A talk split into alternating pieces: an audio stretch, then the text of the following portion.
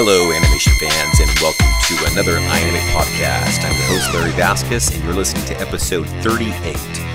38 episodes, man. This has been fantastic. I appreciate all the support we've got out throughout the years in regards to the comments on the podcast. And so here we are at 38. And so, like I said again, I really thank you for your support and listening to our podcast. And we've got a great guest on this podcast here, Ben Rush.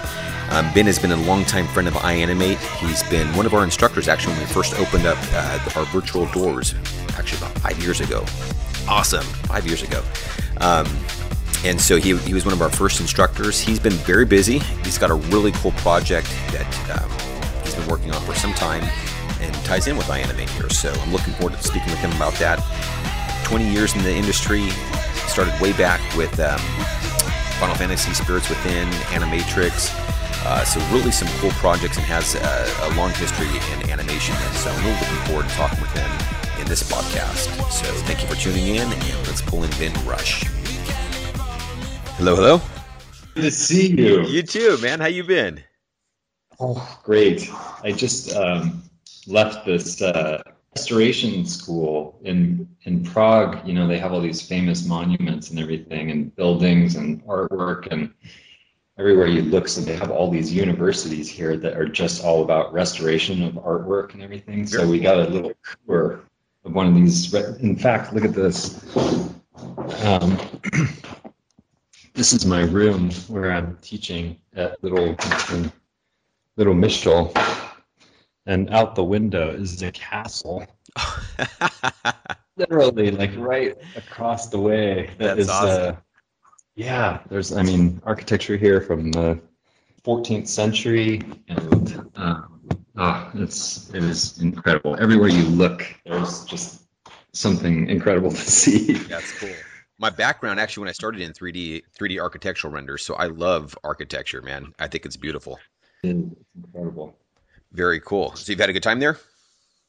Yeah, it's been a blast. It's wrapping up now, and then um, I'm going to go to Prague, back to Prague, which is two hours west, Saturday, and then I meet my mom, and then we are going to fly to Venice, Italy, and take a speedboat down the Grand Canal, then come back to Prague, and then back to LAX, and then back up to San Francisco to Pixar. so it's like it's insane.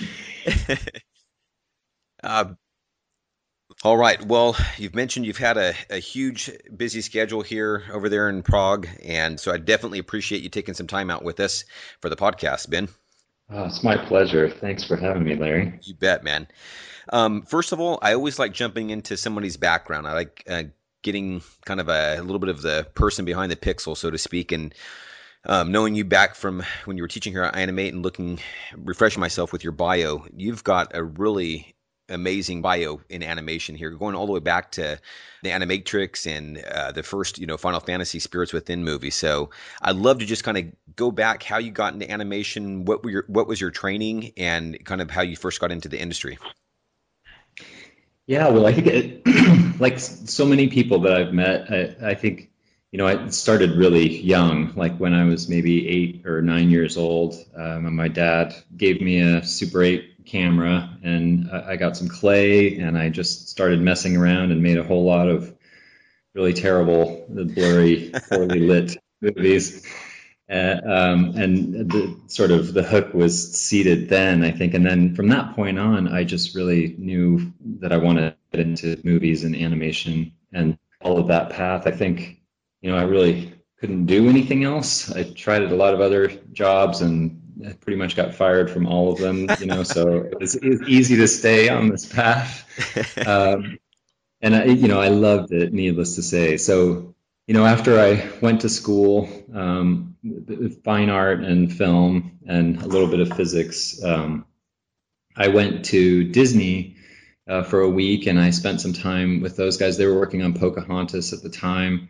And I showed them my drawings and uh, found out that I was drawing in the wrong way and um, uh, it was a real revelation for me like I, I, really woke up to what good drawing is you know um, and they gave me a lot of great tips you know i met a lot of amazing animators there and then i left there and started going back to the zoos to draw more and draw in the way that they uh, were trying to help me. Um, and from there, I kind of fell into uh, a uh, game studio called Strategic Simulations. Right before that, actually, I, I, did work for PDI for a few months on a Carefree Gum commercial doing uh, storyboards and conceptual design. And then I went to this game company, uh, which was mostly like a pixel pusher, kind of 2D, 8 bit artwork. and then uh, they sent me down to Marina Del Rey from the Bay Area to learn 3D in Alias Wavefront. So wow just scratching the surface there. Uh, came back and then got a little bit better at it at the game company, but was still quite a newbie. And then went to a place called Metropolis Digital in San Jose, where I worked with Dan Casey, who is now the head of the CG department, I think, at Laika, and um, Steve Krieg, who is now at Digital Domain, and a few other guys.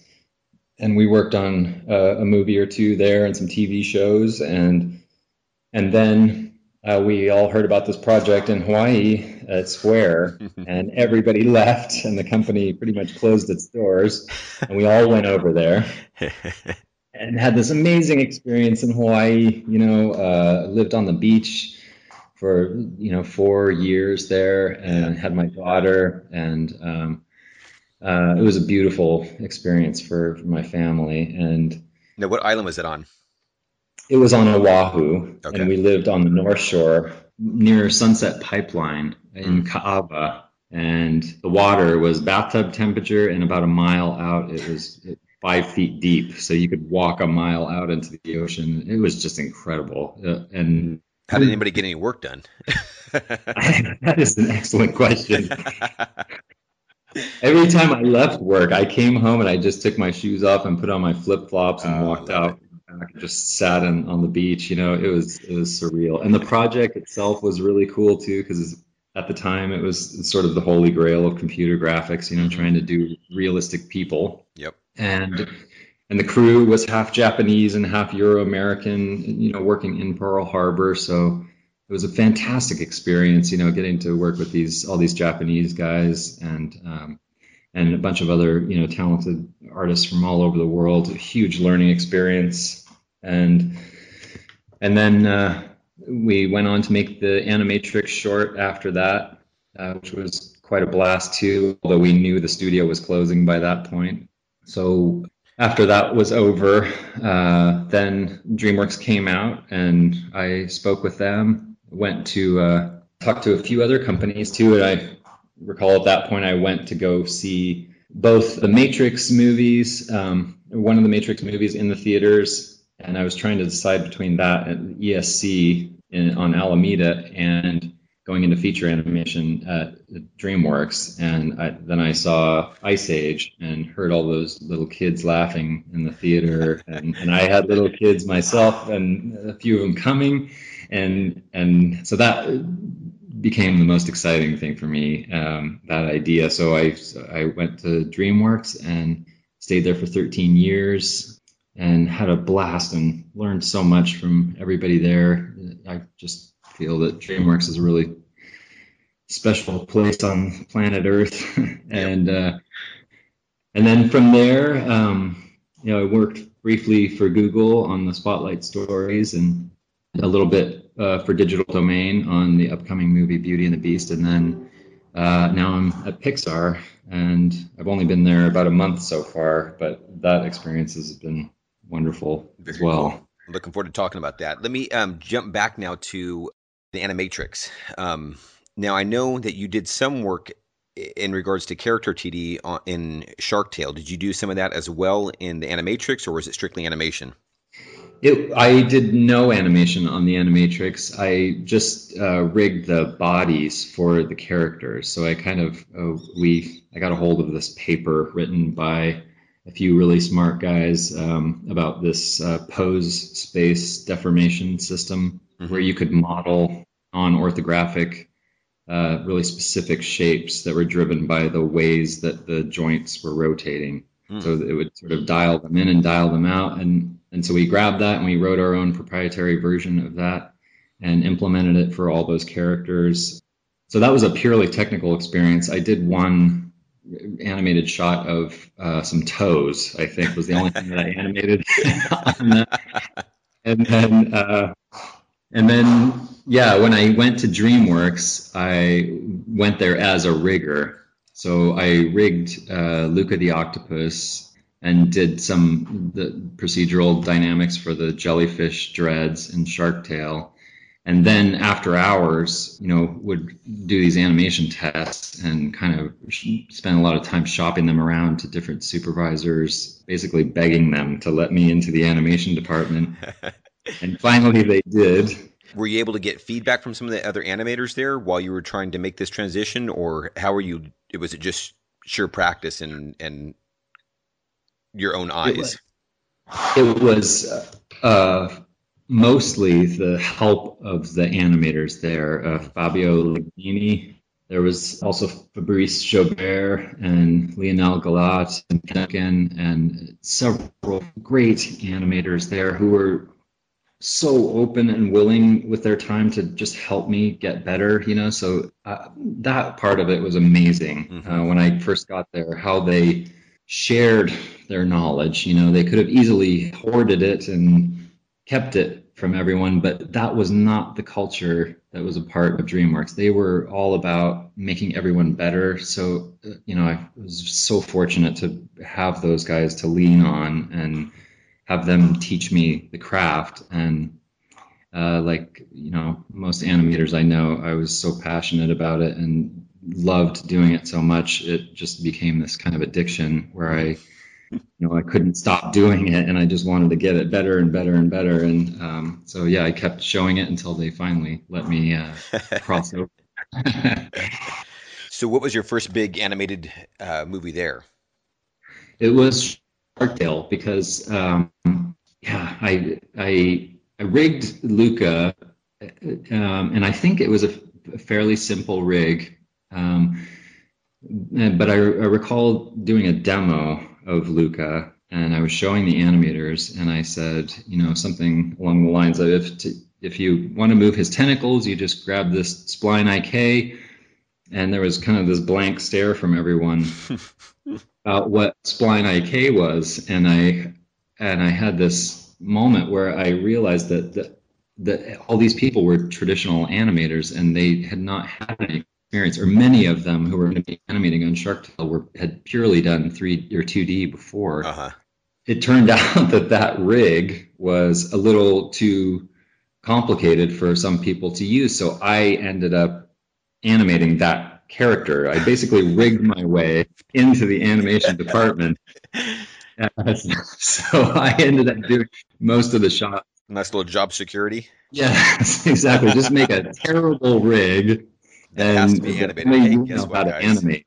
Yeah. Yes. That's the way to do it. Be a horrifying rigger, and then, uh, yeah, you'll get the job. yeah, so that was a great experience, you know, because I kind of got to, I, I, feel like I, you know, had a, a, a voice with that character and everything, and I really had a lot of fun with him. And then, yeah, I just kind of didn't look back, you know, I felt like there was this ocean of knowledge to be acquired in animation. There's so much to it the acting and the design and all of these things that go into a beautiful piece of animation. And that was just endlessly fascinating to me. So I sort of uh, tried to secure my position in animation. animation because, yeah, it's a slippery slope when you are a rigger slash animator because there are very few riggers out there. And so they want you to go back and rig often. So I found ways to keep myself, you know, got my hooks into the animation department and I wouldn't let go, basically. well, the cool part that I look at it from that vantage point is that you now know the, lang- the, the language for rigging and you can actually talk with other riggers as an animator. Uh, you know what you need to look for and how to give notes back, I- I'm assuming. Yeah, that part of it has been helpful, kind of being the liaison at times, you know, between yeah. the two departments. Um, you know, sometimes those two departments have trouble communicating, like many do. So, uh, yeah, that was a, a nice uh, advantage I think I had um, communicating with them. But uh, yeah, there was um, I I sort of tried to in any way I could abstain from that as much as possible, just immerse myself in animation. Uh-huh. But um, yeah, it was good to go back and keep up with what the riggers are doing. But at this stage of my career, I've gone back and uh, you know worked closely with riggers in a few different situations, and I've realized that I'm they're just way beyond me now. I have no understanding of what they're doing anymore. well, you're an awesome animator, so that doesn't matter now, huh? Thank you. Um, now, you mentioned that obviously most of your time in your career was at DreamWorks. Is there any uh, memorable stories or uh, things that you took away from your time there? Oh, there's so many, uh, so many amazing experiences that I had there. Um, very memorable ones. I think one of the things that I took away from it most was that the talent pool at DreamWorks is so deep. The artists there are the best from all over the world, and there's you know that kind of environment could easily be filled with egos but that is not the way that dreamworks was built dreamworks was built based on humility and sharing information and sort of uh, everyone embracing everyone else and making everyone else better. Um, it's this this culture there that most impressed me, I think, and I was so grateful for it because really, if that wasn't the case, I don't think I would be the animator that I was today. Mm. You're always inspired, um, you know, always challenged, and even now in my career, I'm looking at all these young kids coming into the industry who are doing amazing things, you know, and it keeps you on your toes. It's really like you never stop learning about it, you know. New shot is a new challenge and what do you believe was there that helped foster the humility for that culture? Uh, maybe it's the way uh, you know I've I've wondered about that many times. I, I, I, suppose part of it is the way that the, the company was built. You know, these companies, these big, great studios are very aware of their culture and they do a great deal to protect it. But moreover, I think the reason why there is that humility is because it's intrinsically part of the craft of animation. Because when you animate, you're kind of pouring your heart and soul into this piece of art yep. and then you show it and it's critiqued endlessly and you need to you know satisfy all these requirements and make many people happy um, so as the old cliche is true that you really have to check your ego you know mm-hmm. if you're going to be an animator because you you get beat up a lot you know you also get to uh, enjoy all these platitudes and people saying wonderful things about the work that is done at the studio. So there's lots of benefits to it, needless to say, but but it's also you know it's a really hard line of work too for many people. You have to have a thick skin, so I think that breeds humility. Gotcha. You know? Yeah, that's why I was asking that because it is. You, you, as you mentioned, you're you're pouring. This isn't just a, a widget that you're creating here. You're pouring emotion and and you into this character. So it is where you have to put that ego aside, and that's not always easy. And so for that being one of the key things for you from DreamWorks, that's a that's a cool patch for DreamWorks, I think for sure. Yeah, really a special place. You know, I I love it dearly. Like I I wouldn't be where I am without DreamWorks. I'm very grateful for the time there. Keeping in the DreamWorks time period here, what were some of your favorite movies that you worked on and some of your favorite characters that you worked on? Luca is one that I I had a lot of fun on. I think I, you know, when I go back and look at that stuff, I don't feel like it really holds up. I, but it's a character that I really cared about, you know, and it was a sort of a special time for me um, crossing over there. So there's just sort of some really nice memories associated with that character. Mm-hmm. Um, oh, from Kung Fu Panda I think was where I really started understanding the craft of animation on a, in a different way, and that character was so easy to identify with. Not, I think, just for me, but with a lot of people. That kind of fanboy quality to Po. and and I was one. You know, I think we can all sort of identify with that. Uh-huh. Some form or another, and he's just such a fun, appealing, character. you know, right out of the box. When you open that character, he looks great and some of the scenes that I feel most proud about, I think, were in that first movie and and the second one too. You know, there were a number of other ones that I I was happy with too, like uh, um, Hammy in uh, or um, RJ from Over the Hedge. I I mm. was pretty pleased with the way that that movie came out and some of the stuff in Megamind and um, even some of the more recent stuff that I was playing with in home, I think I, I, learned so much on that movie from a whole bunch of animators that I hadn't really been exposed to. Uh, like Mark Donald is kind of one of my new favorite animators. Um, Anything and, particular that you learned from it?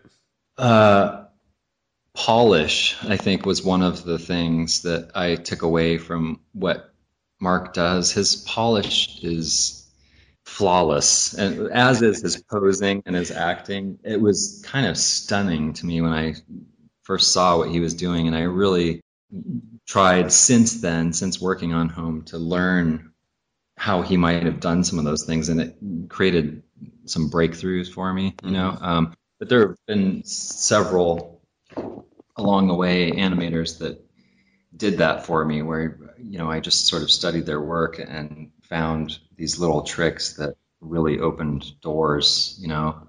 One of the things I love about hearing that Ben is that here you've been working in the industry because Home is a more recent movie and you've been working in the industry for about 18 years by that by this time.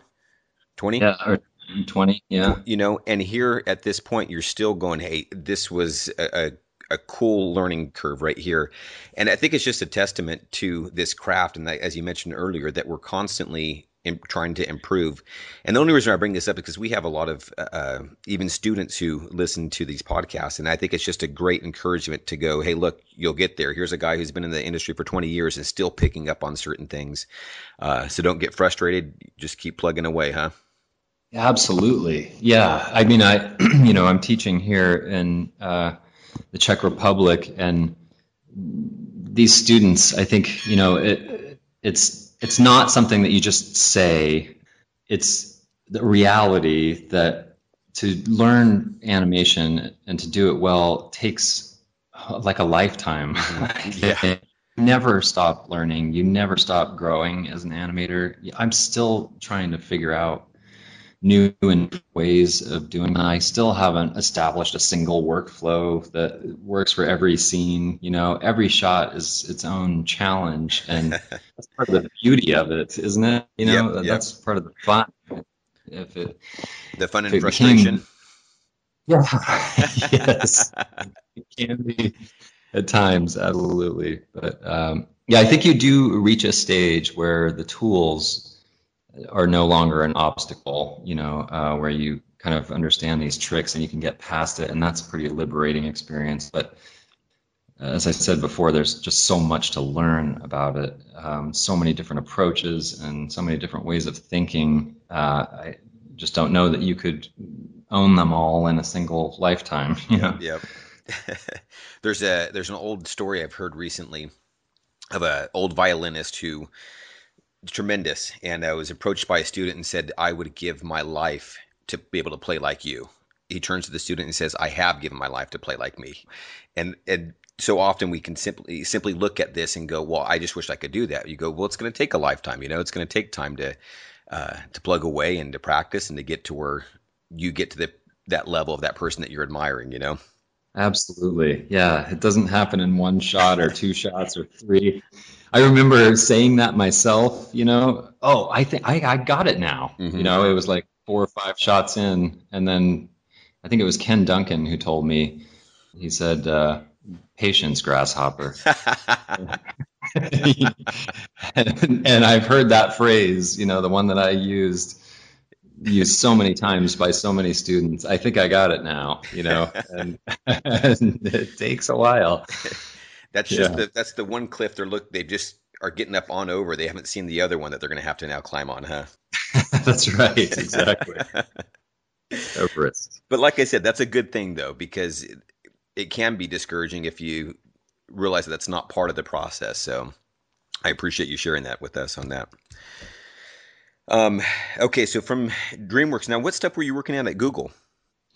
Uh, I was working on um, the next in line for of the Spotlight stories, which uh, the first one I believe was Windy Day, and then came Buggy Night, um, and then there was uh, Glen Keane's duet, um, and Glen came to DreamWorks and did a little talk with some of the Google people, which absolutely blew my mind. You know, not just having Glen Keane there and him talking about all of his experiences, but also looking at this new technology and new ways of telling stories. You know, I feel like just in the past few years, there's been an explosion of this kind of thing with virtual reality and yeah. 3D. And this Google Spotlight Stories thing was so exciting because it makes the user, the person who's watching it, the cinematographer essentially. And so when I left DreamWorks, it was a, a golden opportunity that just sort of popped up right at the time of the layoffs. And when I went there, I had no idea what to expect, but it was this tiny crew. Uh, Lou Romano from Pixar, Mark Oftedal was the uh, animation director on it, and he was also from Pixar, directed by Shannon Tindle. A whole bunch of real superstars, uh, just a in this tiny little office. There was about 10 of us, I think, when we got there. So a lot of dream workers.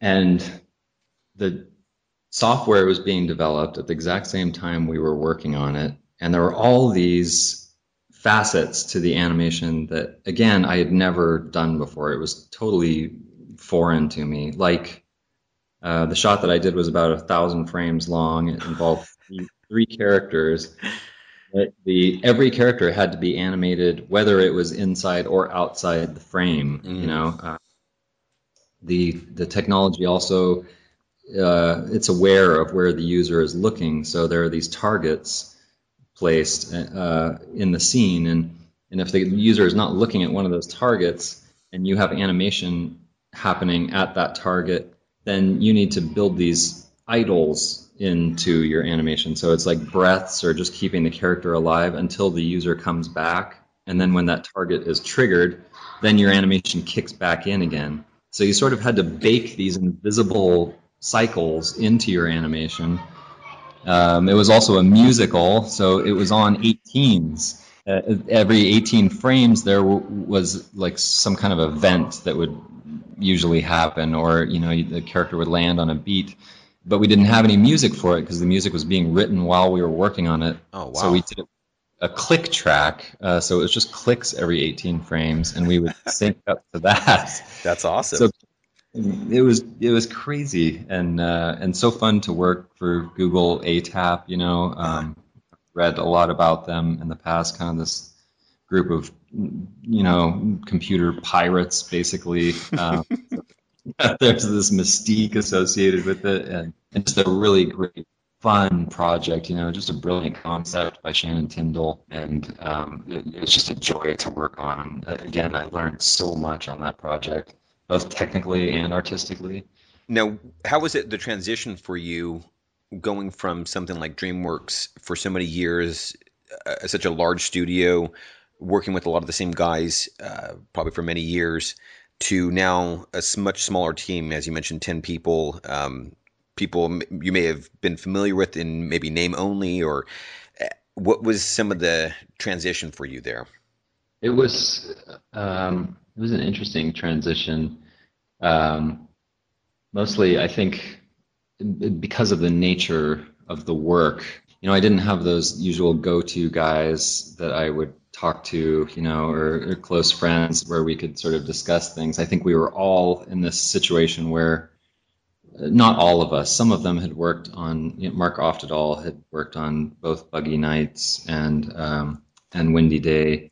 So he was quite familiar with the medium, but a lot of us were it was just completely foreign to everyone and and the nature of the work was so much different too like at dreamworks i think we were using reference quite a bit you know um, mm-hmm. in our animation and doing more grounded sort of realistic stuff and very subtle. And the way that the style of this animation was much more Tex Avery or Pocoyo, or mm-hmm. you know, they were long held poses, um, hitting the poses really hard, very cartoony, and impossible to use reference. So it was kind of going back to your animation roots and animating something the right way, you know, without leaning on any reference or anything like that. So it was really exciting in that respect. Any tips that you got for our listeners in regards to how you approach that without reference? Well, yeah, it was it was built very simply from the ground up. So it was essentially layered. Like we established paths for where our characters would travel first. So they were just stick figures not moving, and we figured out the staging. Um, and the the film is one continuous shot that is about two minutes long. So you had to hook up your scene um, seamlessly to the, the shot that was being done before yours and after yours. So it's one continuous movement, basically. Um, so that stuff was very simply figured out first. And then we started layering in simple stepped blocking with a few poses, refined those poses before we ever got into breakdowns. So there were several weeks of just very, very simple staging, getting the poses right, getting uh, those things working before we ever really went in and started animating anything. And that was to kind of get you an, an initial feel, right? Right.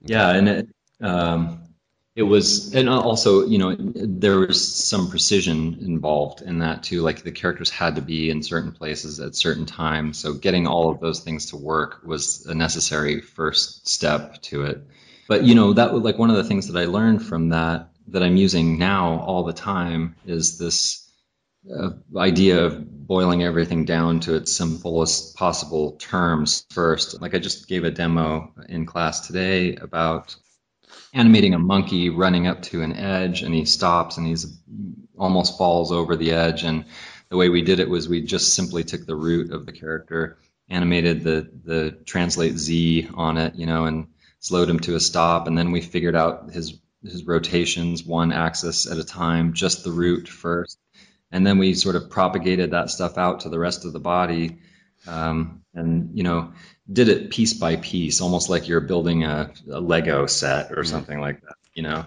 And at Pixar, I was pleased to find that we were animating the fish in Finding Dory in a very similar way. You know, it's very simple the way that you start those fish. It's almost like a Muppet where you just translate, rotate the root around, and then you sort of layer on this more complex fin animation. Um, you know, so I also use that technique, sort of root out layering on uh, Beauty and the Beast, the test that I was doing for mm. Beast. Um, so, yeah, it's something, a new thing that I kind of learned in the past five years or so that I've just sort of embraced and having some fun with it. That's cool. Uh, yeah, because I think a tendency can be to just to want to jump in and go full board. And I, I think when you look at an approach like this, it just kind of helps slow down the process, build your foundation, and then you can start layering on top of that. It makes it much easier, huh? Exactly. Yeah. It's just, it gets so complicated so quickly. You know, it's nice to be able to completely wrap your head around each and every step and control it in a very specific way. So, mm. yeah, that part of it is very helpful. Now, your transition here to Pixar. Yeah. Now, how have you felt the culture has been different there at Pixar versus maybe DreamWorks? Uh, there's so many interesting differences between the studios.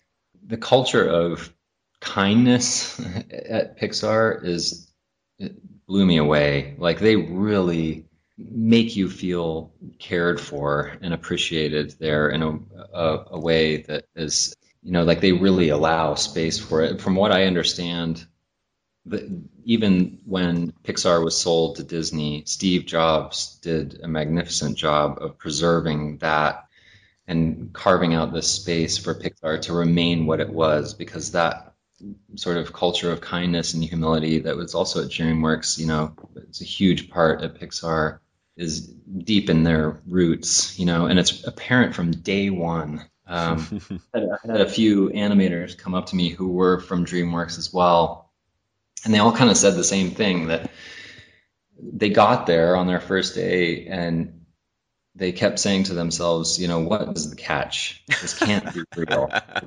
this can't be what I think it is. And it actually turns out that it is that, you know, that people really are that nice, that the systems and the way that they do things really do support you in so many ways. You know, they really trust their animators there. And, uh, you know, something really fun that I heard. Um, another story I'm going to share that, that might give you an indication of what the culture is like at Pixar is when I, the first week I got there, I got my card, right? So I can get in the studio.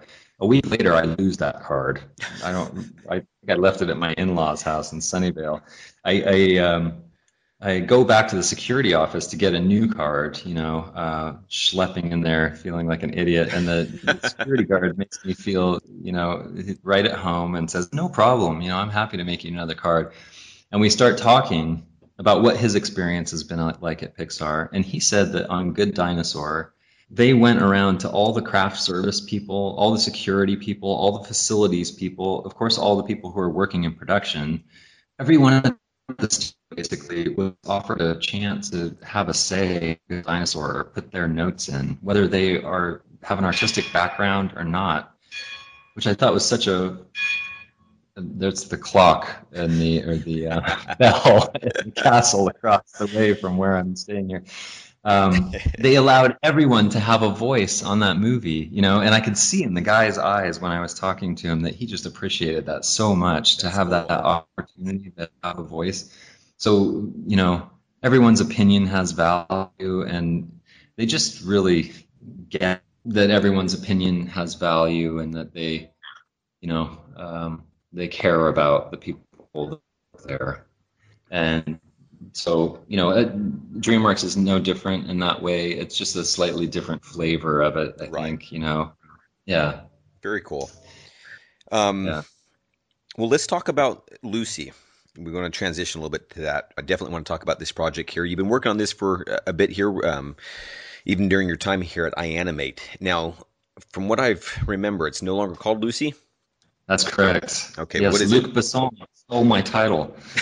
it's now the current title is uh, "Only a Dream." Only a Dream, which is a, a, a line that is frequently used in the movie and sort of reflects the the nature of the movie. So that's what we've landed on, at least currently. Very cool. Now we've got two rigs here at iAnimate that have been catapulted from this project you've been working on. We have Scarecrow and obviously Lucy. So can you just give us a rundown of what this project is, how you came about it, and just been the, the process so far, and what you're also looking to do with it. Well, the origin story of Only a Dream is closely tied to iAnimate, and really it all boils down to Jason Ryan. Um, yeah, I'd been working on this project pretty, pretty much by myself for about 15 years before I met Jason Ryan. Um, and he was forming iAnimate and asked me if I wanted to be a teacher there. And I showed him the project, and he was, you know, uh, cooking up all these characters that was gonna were gonna be added to his library for the school. And he had this amazing, you know, rigger modeler, Victor Vinyals, doing this stuff. He said, "Well, why don't you give me some of your designs, and we'll rig up your characters, you know, and then in exchange." Will be able to use your characters. The students will be able to use Scarecrow and Lucy, and we'll sort of collaborate. So I took uh, Pierre Perifel, who's just a spectacular talent at, at DreamWorks. You know, he's my office mate for a long time, a good friend, and mm. I learned a lot from. And he's also just tremendous traditional animator and character designer, and he did the designs for Lucy. And so I gave uh, Jason those uh, Pierre's designs, and um, and they went off and uh, rigged and modeled and surfaced those characters. So now we had the characters to to make the film, or at least a short version of it. And so really, you know, Jason Ryan gave this project wings. He hmm. was the one who who made it happen. So I have him to thank. also, iAnimate too in general because as we were saying before, most all of the animators who worked on it were students of iAnimate, you know, and many of those guys have gone on to be uh, animators in the feature world Yep, and yep. have done amazing things. Uh, Any particular that's um, that were key animators on this project?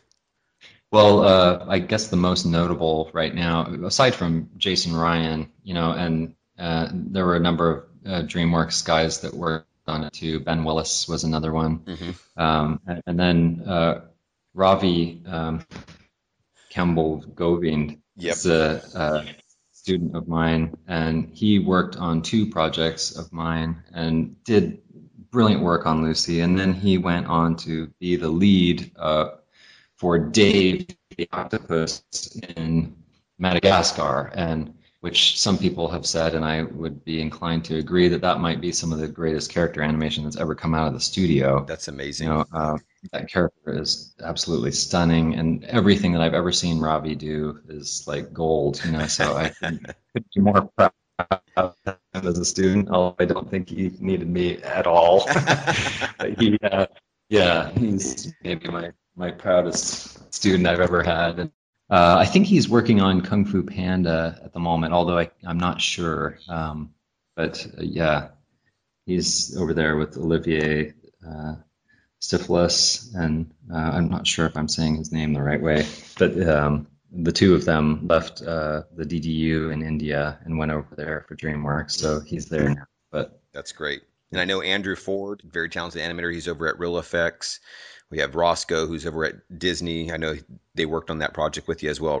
right, yes, there's a number of them, several. Yeah. And now, um, can you tell us a little bit about the story without giving too much away? Yeah, um, basically, you know, I've had so many conversations with so many different animators about the medium. In fact, Brad Bird was famously quoted saying that animation is a, a medium and not a genre, you know, and I feel like um, sort of because of the nature of 3D animation, there's so much more visual information coming to audiences now that there's uh, you can do things in 3D that you couldn't do in 2D, uh, like really sophisticated, very refined movements. Tiny eye darts mean a lot to an audience nowadays. And I think as a result, audiences have become more sophisticated in their understanding of the stories. And right now we have, you know, these amazing comedies being made by all the, all the big studios. And I don't want to compete with that. I don't think it's a realistic thing to try to. So some of those conversations that I've had with many different animators is that why don't we push the medium and do something new, prove that it is a medium and not a genre. It doesn't have to be comedy, it can be something else. And so I kind of took this idea of the a fusion of the um, dark superhero genre, you know, kind of Batman or Matrix or something like that, and and marrying that to the family-friendly animated comedy. So we're making something for kids, but maybe a slightly older audience, you know, maybe not the youngest audience, something along the lines of a Harry Potter or a, a Hunger Games, only with no blood, uh, not much violence. Mhm. Um, uh, possibly a PG-13 animated film, and you know, basically, it's a so a superhero film about a, a ragtag bunch of misfit kids who band together in a world of nightmares uh, to sort of conquer their fears. It's really a film about fears and kids conquering their fears and finding confidence and uh, love and friendship among each other um, and uh, growing up in a way. Yeah, it's a real work of passion. Uh, it's been for me, uh, I think also for everyone who's worked on it because we've done everything entirely for free.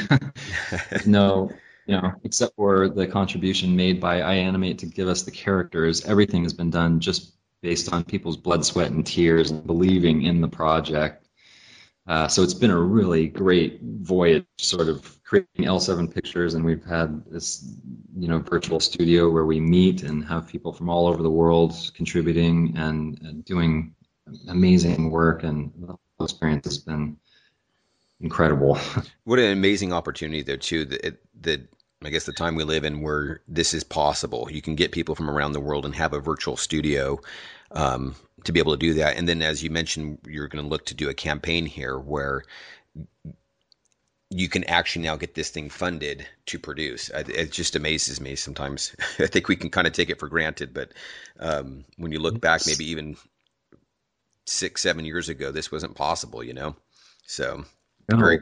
It is a bit of a brave new world. And there, you know, just like we were talking about with all of these new technologies in terms of storytelling, there are also all these new technologies developing and companies springing up that are finding new ways to do these things. Um, and I can't announce anything yet, but there are a few of those companies we will be working with um, who are real innovators and you know Academy Award winning animators and technicians have all sort of signed on to work with us. Um, you know if we get the funding, so we have a very strong leadership group mm-hmm. that has you know hundreds of years of animation experience behind it and then we've got this vast pool of up and coming students you know who are just kind of maybe geopolitically kind of locked in their area and they wouldn't otherwise have a chance to work on a film like this mm-hmm. um,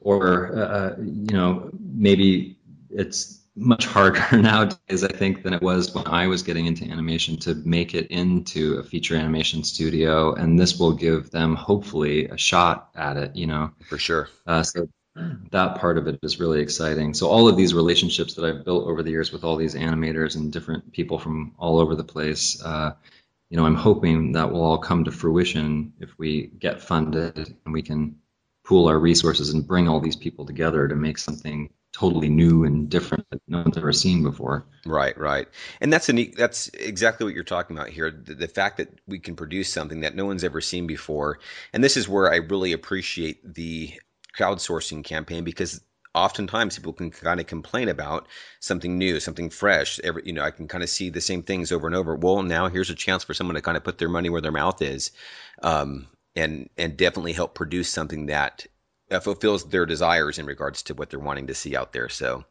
um, I think this is going to be a really cool opportunity. Uh, I hope so. I hope we find that and uh, and can deliver something to the world that is really fresh and different. You know. Well, looking at your background and then also just even your connections, I don't think that's going to be a problem whatsoever. um, now, when are you looking at launching here? I think uh, well, I return from Prague um, September 4th, and the Indiegogo campaign is essentially finished, and we're starting to build a social uh, media marketing campaign for the crowdfunding campaign. And um, so I'm looking to launch somewhere in September, I okay. hope, if all the pieces fall into place. Very cool. Okay, and so the trailer for the pro uh, for the uh, campaign's done as well. Yeah, well, we're we're going to show a little bit in the the uh, the video for the campaign, but keep it under wraps, and uh, hopefully, um, you know, we'll, parse out our our cool visuals um, as we go. Uh, we have lots and lots to show already, but we want to take it to another level. You know, bring in new characters, new environments, really show the potential for the feature film.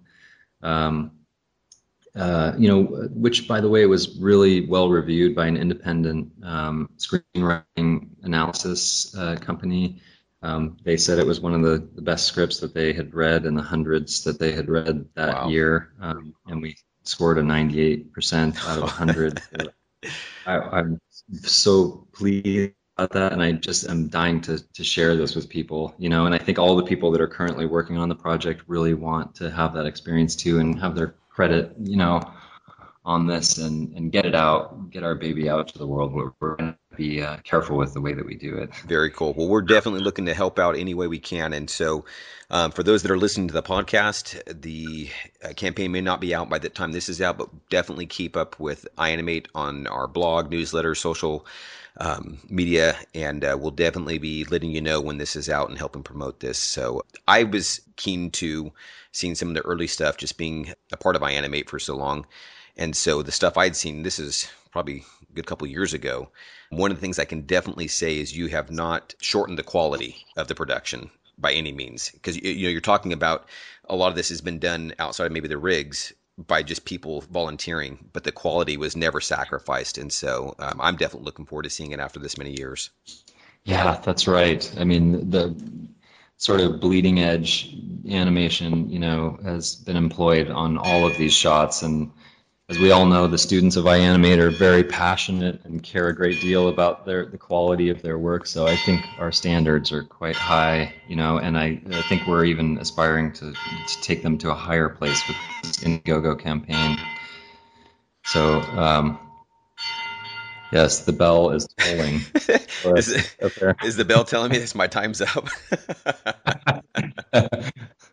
and with that, we will no, uh, we will end this. But uh, Ben, I do appreciate your time. Like I mentioned, I know you've been busy uh, traveling about like uh, James Bond here, but um, we do appreciate your time and look forward to seeing what you guys have stored up here. So, um, again, appreciate your time, Ben. Thanks so much for the opportunity, Larry, and thank you to everyone uh, from iAnimate, both who have uh, you know, supported us in different ways, and those of you who have worked on the project. It's just a privilege to be a part of this group and uh, to get to know all these people. So, Larry, thanks so much for the time. Uh, just a great gift for me. Awesome, you bet, man. Will you take care and have safe travels?